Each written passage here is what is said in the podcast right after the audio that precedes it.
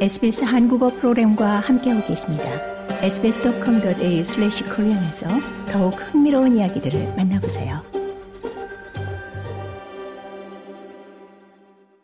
임대난의 집값 폭등 문제로 고심하던 연방 정부가 결국 임시이민자 유입량 감축 카드를 꺼내들었습니다.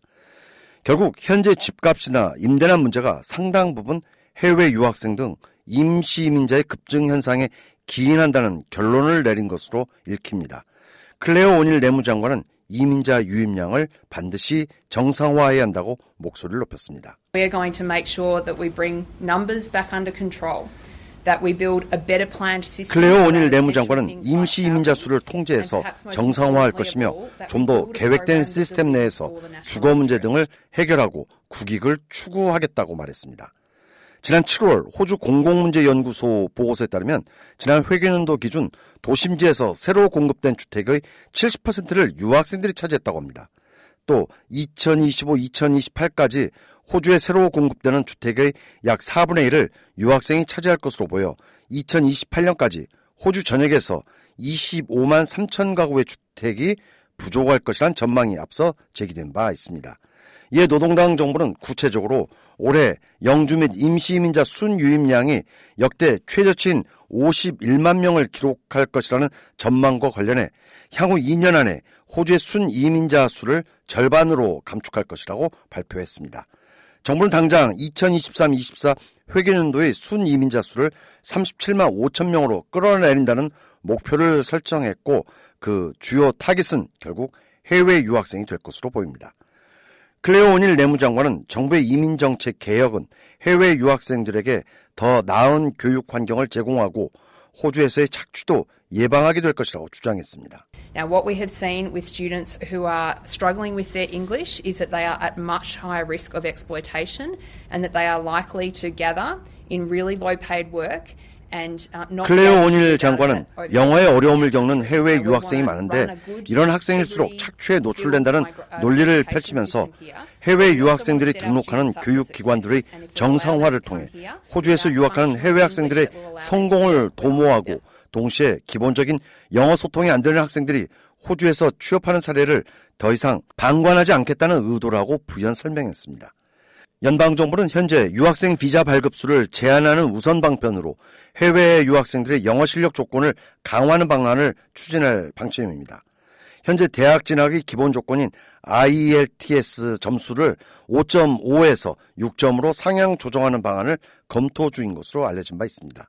앞서 정부가 참조한 호주 이민검토위원회 보고서는 대학 진학 영어 조건을 강화하면 대학 졸업 후 해외 유학생들이 호주에서의 성공적 취업 가능성을 높이고 호주 대학 교육의 질도 유지 발전되는 등 일거양득의 효과를 거둘 것이라고 강조한 바 있고 이 같은 권장 사항을 정부가 전폭 수용한 것으로 풀이됩니다. 하지만 노조 측은 해외 유학생들의 착취 방지를 위해서는 더욱 강력한 조치가 필요하다는 또 다른 반응을 내비쳤습니다.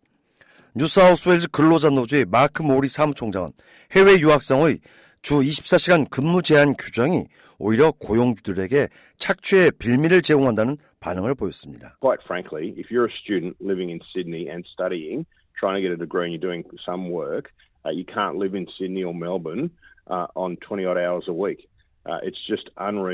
마크 모리 뉴사우스웨일즈 근로자 노조 사무총장은 솔직히 해외 유학생으로 시드니나 멜버른에서 공부하면서 자립적으로 생활을 꾸려나가려면 일주일에 20시간 남짓 일해서는 어림도 없다면서 호주 영주권 취득을 목표로 호주 유학 오는 학생들은 극히 일부일 뿐이다라고 정부 주장에 반박했습니다.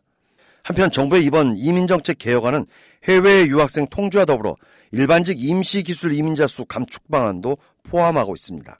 즉 일반 임시 기술 이민자 수는 감축하고 호주의 인력난 분야의 숙련직 기술 이민 문턱은 대폭 낮춘다는 계획입니다.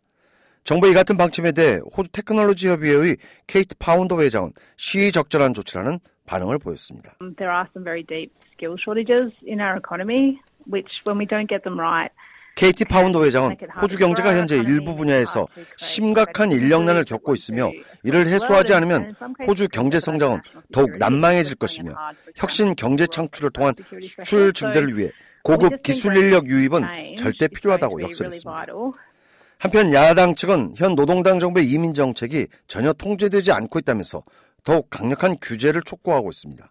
자유당의 단태한 예비 이민 장관은 임시 이민자의 역대급 유입으로 임대난과 집값이 폭등하고 있다고 주장했습니다. What they forecast in May in their May budget was that 1.5 million 단태한 예비 이민 장관은 지난 5월 노동당 정부의 예산안에서는 향후 5년 동안 총 150만 명의 이민자가 유입될 것으로 전망됐는데 임시 이민자 유입 감축 방안에도 불구하고 여전히 160만 명으로 수치를 재조정했는데 이로 인해 대도시의 교통난, 주택난은 실로 심각해지고 있다고 주장했습니다.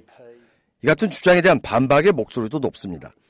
대표적 사회문제 싱크탱크 그레탄 연구원의 트렌트 윌치셔 이민 및 노동시장 연구 부국장은 매년 기술 이민자 수를 만 명 줄일 때마다 호주 경제는 향후 30년 동안 총 680억 달러에서 1250억 달러의 손실을 겪게 될 것으로 분석했습니다. So I think overall there will be a, a marginal impact on rent. So we estimate around 1% over the next 18 months. So it will help a little bit. 트렌트 윌치셔 연구원은 호주 내의 중장기 체류 외국인 수가 10만 명 증가할 때마다 호주의 임대료가 평균 1% 인상된다면서 임대료 1% 인상에 호주 전체 경제는 막대한 손실을 겪게 된다는 점에서 정부의 방침은 비현실적인 면이 있다고 꼬집었습니다. 좋아요, 공유, 댓글, SBS 한국어 프로그램의 페이스북을 팔로우해 주세요.